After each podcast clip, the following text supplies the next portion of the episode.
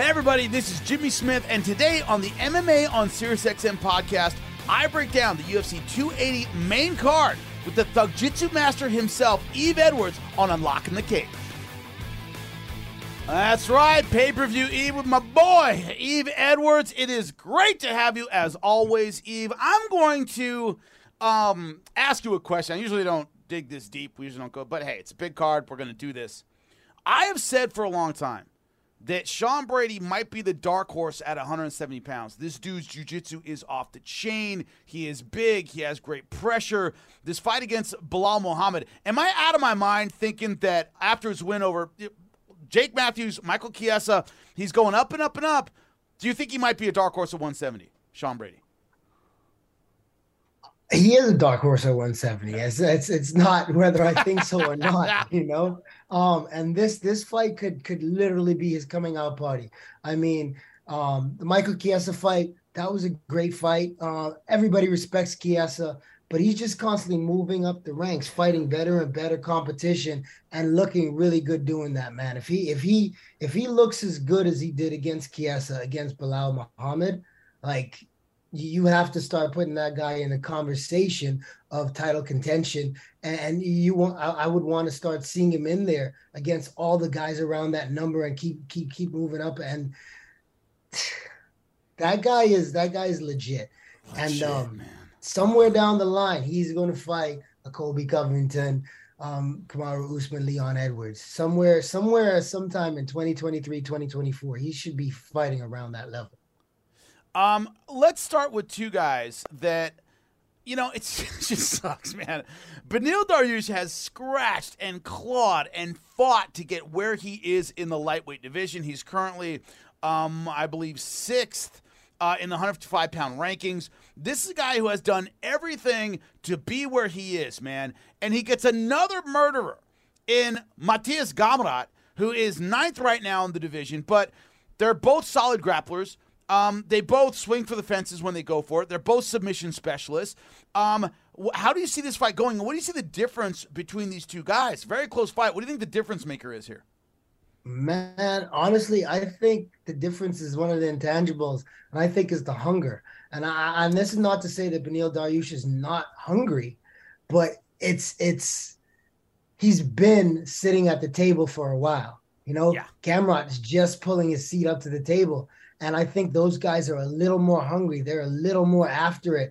And uh, I hate to say it, man, because because I'm still a big Dan Hooker fan, but I feel like Hooker got his seat at the table for a while, and um, after being there for a while and, and not getting to that to that title shot, um, it's kind of where you start to just kind of accept sitting at the table and um, not wanting to sit at the head. Mm. You know, not not desiring and thriving to sit at the head of the table. And um, I, am not saying that's where Beneil Dariush is, but I just feel like Gamrot's going to be a little bit hungrier, going to go after a little bit more, and just want it a little bit more, you know? Yeah, I mean th- that idea that it's going to be a, a, game of inches with these guys who have a similar style, but but considering both of them rely a lot on their wrestling, both rely a lot on their takedown and their top pressure. Do you think that leads to a striking battle? This is one of those that their strengths are so similar that might have to go to their B game, which is their striking.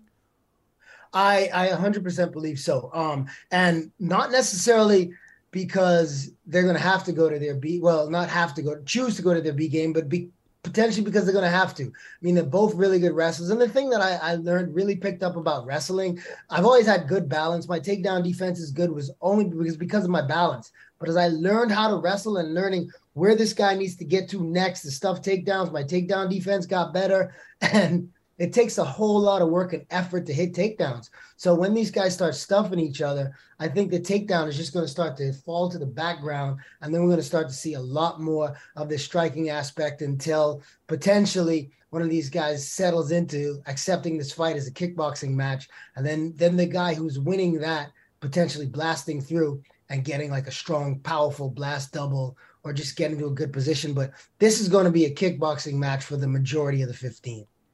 Speaking, of course, to Yves Edwards, uh, my friend and a great MMA mind, goes back all the way to the OG days, the late 90s. Amazing stuff from Yves Edwards. But um, we are moving up the card. Uh, UFC 280, that's what we're discussing here. Petr Yan versus Sugar Sean O'Malley. one of the things I've been harping on all week is Sugar Sean O'Malley wants to be like a Conor McGregor, like a Ronda Rousey, that crossover mega superstar. People forget that Conor McGregor and Ronda Rousey were dominant early on in their careers. They smashed everybody. They did it in dramatic fashion. That's what initially drew us to them as competitors, and then they became megastars and blah blah blah blah blah. But they had to win, and they had to win in dominant fashion.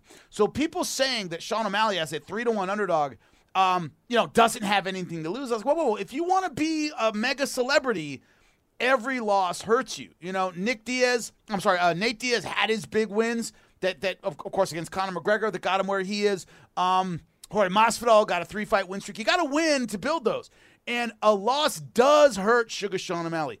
But a loss devastates Petr Yan. He losing to a guy who's, I think, ranked 12th in the division. Who's the pressure on? And you think how they handle the pressure might define the fight to you?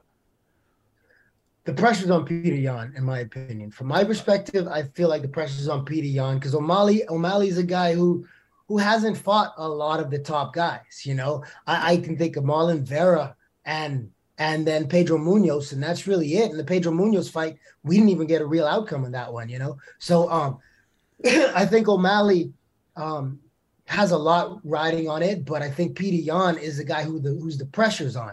You know, but on, on the O'Malley side of things not having had that competition against the best in the division and then you're getting the the, the, the guy sitting right at the top former champion you know who's still right there um this is this is not going to be easy out for either guy uh i think people looking at, at at sean o'malley as a three to one underdog is a bad idea man O'Malley's a complete mixed martial artist. He can he can fight everywhere. His wrestling may not be the absolute best, but it's pretty solid. And his submission game is is pretty much second to none. You know, he he's solid on the ground, but his range, his dictation of range and keeping it and landing from the outside and keeping guys away from him. That's where where he's really strong. And Petr Yan is also um, great on his feet. He's going to be able to. I mean, he's going to have to put pressure on O'Malley and get O'Malley backing up because if you let let O'Malley establish that he, this is my territory and you're not backing me up, like with that length and that range control, I think O'Malley could be a real problem for for even a, a qualified guy like Petr Yan.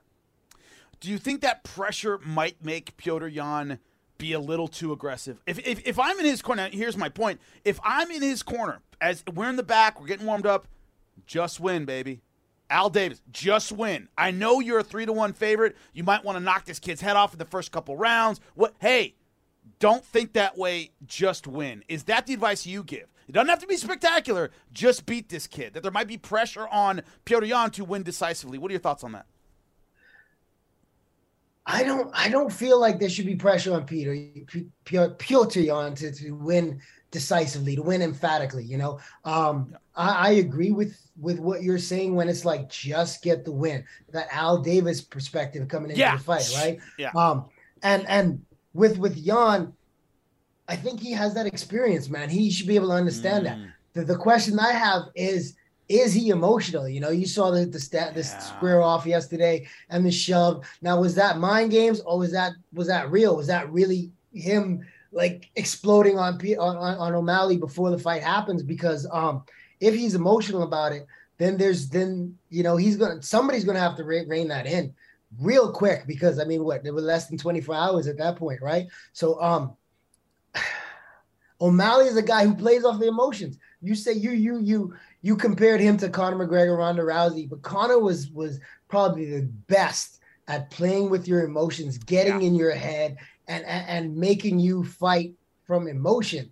And O'Malley's good with that too. You know, he gets you emotional about things. You make mistakes and you want to come after him. And, and that feeds really well into his game because he's great in the counter game, especially once he's dictating the range. So I mean, Peter Yan has to come into this fight settled, composed, and in control of his emotions to, to be able to win this one. Also, though, I mean, I didn't go back and watch the the the, the Aljamain Yan 2 fight, but I feel like Aljamain was a little bit in, in Yan's head in that second fight. And that that gives me a little bit of pause about a guy like Yan because I mean, with that experience, I, I feel like he's not the kind of guy to fall for those those antics, but I feel like in that fight he did. And, and if, if O'Malley saw that and he's found a way to get under his skin, that could be the, the thing that that just pulls him out ahead of Yan, and he can get himself a huge victory and get himself really, really solidified in that title conversation. Busted Open is your daily home for all things pro wrestling. Join Dave LaGreca, WWE Hall of Famers Bully Ray and Mark Henry, and hardcore wrestling legend Tommy Dreamer. Dave LaGreca here from WWE to AEW, Impact, New Japan, Ring of Honor, and more. We talk it all. Whether you grew up watching Ric Flair or Stone Cold Steve Austin, Busted Open is your place for pro wrestling. Busted Open, Mondays through Saturdays at 9 a.m. East on Fight Nation, Sirius XM Channel 156. Speaking to Yves Edwards, Thug Jitsu Master, there's been a lot of back and forth at 135 with TJ Dillashaw and Aljamain Sterling, and also talking about his doping, and TJ coming back with comments of his own. That's all over. They're going to fight tomorrow. I see Aljamain Sterling as maybe the most disrespected champion at 100 and you know at, at 135, which is second to 155 in terms of, of, of depth to me. He's the champ, yet he's getting booed. Not a lot of respect for him. Does he earn his respect with his performance tomorrow? What do you think of it, man? It's hard. It's weird because with Aljamain, you know, the disrespect, uh, the disrespect to the champ comes from winning the title off of a disqualification, and then he just he just bit down and he went into that heel role of I'm the yeah. champ, I'm the champ, you know. But I feel like his performance in that set in the rematch, like like should wipe all that slate clean, and he should have the respect of of a true champion because he is. He went back out there. He was get. I, I I agree. He was getting dominated in that first fight. But to be dominated like that and then to come back in the second fight and do what he did and take the fight from Peter Yan, I feel like he should he should have earned the respect of the fans at that point. Doesn't matter what's been posted on social media. What he did in the cage speaks for itself. Now, um, the fact that he doesn't get that respect that everybody wants wants TJ Dillashaw. I feel like most of the fans want TJ Dillashaw to win this fight, and TJ Dillashaw is is a known cheater. I mean, the guy yeah. was suspended for EPO, right? And um, that that I don't know, man. I feel like Aljamain is go- going to have to put it on him, and I still don't think he gets the respect should he go out there and take TJ Dillashaw out, whether it be within the distance or get his hand raised at the end by decision. I just think the fans are going to stick with that narrative of of he's the bad guy. It's kind of like politics, right? The people who hate Donald Trump, they hate him, and the people who love him, they love him, and you're not going to change those people. My question tactically about uh, TJ Dillashaw versus uh, Aljamain Sterling is the last time TJ Dillashaw fought twice in the calendar year was six years ago. 2016. He fought once in 2017, once in 2018, and then, you know, as we know, once in 2019, before he was suspended for two years, he just hasn't fought very often. Hasn't fought since the Corey Sandhagen fight. That was July of last year. That inconsistency, what does it do to your timing? What does it do to your rhythm as a professional? It it can be devastating, but then we look at, back at a guy like Dominick Cruz. You know, ring rust In, can be impervious to it, right? right, right. Yeah. And um, you know, um, this is the one guy. This is the one guy that um. I mean, well, Dominic did did kind of win. I mean, did kind of dominate that fight too. But but I think he may have learned a lesson in that in that match, right? With um right. with with with Dominic. No, wait a minute, wait a minute. I'm, I'm getting that that trilogy mixed up. Wait, wait. Give me one second. Cody beat Dominic. Dominic beat TJ. TJ beat Cody. Okay. So, yeah, yeah, yeah. You're, you're, getting it all together now. TJ defeats uh, Cody Garbrandt. Cody Garbrandt defeated Dominic Cruz. Right. Right. So, I mean, um, I feel like he may have learned his lesson. Le- not not learned a lesson, but but I think he may have picked up something from Dominic. I mean, he picked up the footwork. Like, no, he didn't pick it up from Dominic, but he kind of stole that style and made it his own. Right. Um, the good footwork on the outside, keeping range, and um I, I don't think ring rust is going to be a real thing. After watching the fight with Corey Sandhagen, he may have looked a little bit off, but but he did really well coming back against a real high level guy after two years out, right? Um, yeah.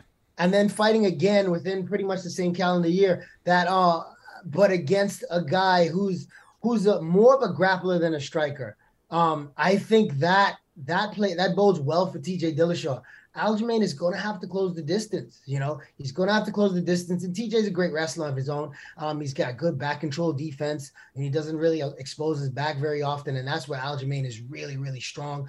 Um, this this fight is going to be a battle of wits, tactics, and and and who's going to be able to implement their game most soundly throughout the course of the five rounds if it goes that distance, right? Because uh, if, if Aljamain can get TJ down early, I believe Aljamain can get the submission in any round. But if TJ Dillashaw is able to keep this fight on the feet for three minutes of the round, you know, I think he can survive down there for two, unless, of course, something crazy happens. But if three minutes on the feet with TJ Dillashaw and Aljamain Sterling really bodes well for TJ, but three minutes on the ground with Aljamain is, is that's a long time for TJ, in my opinion.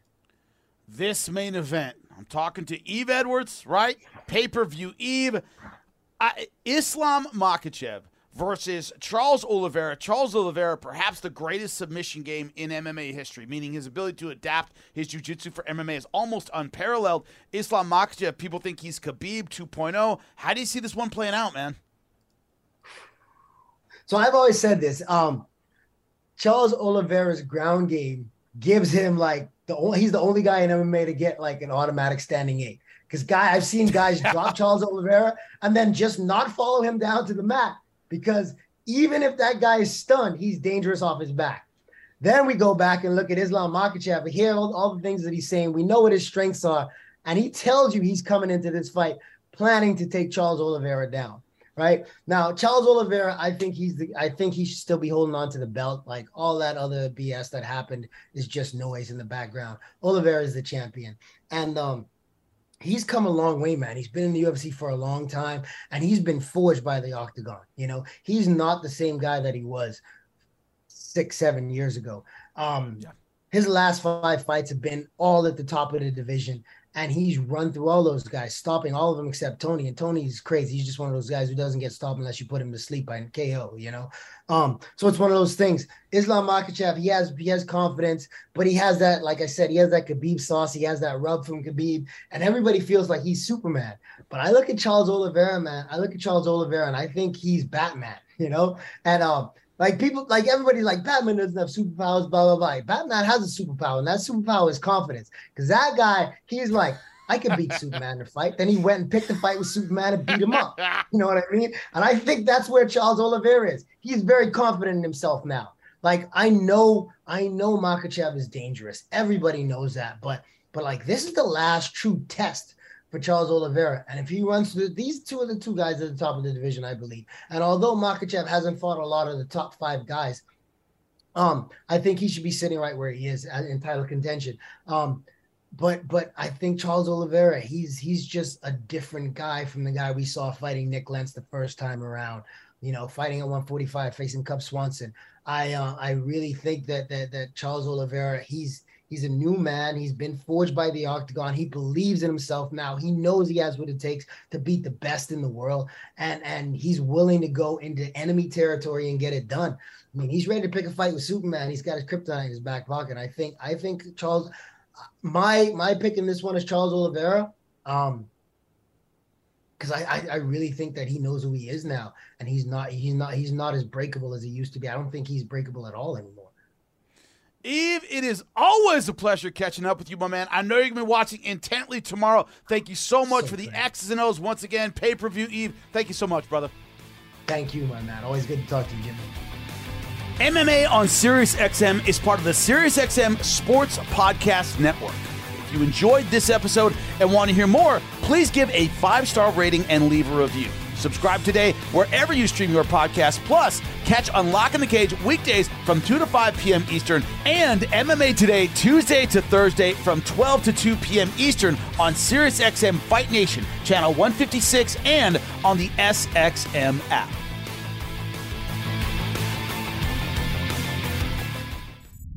SiriusXM podcasts.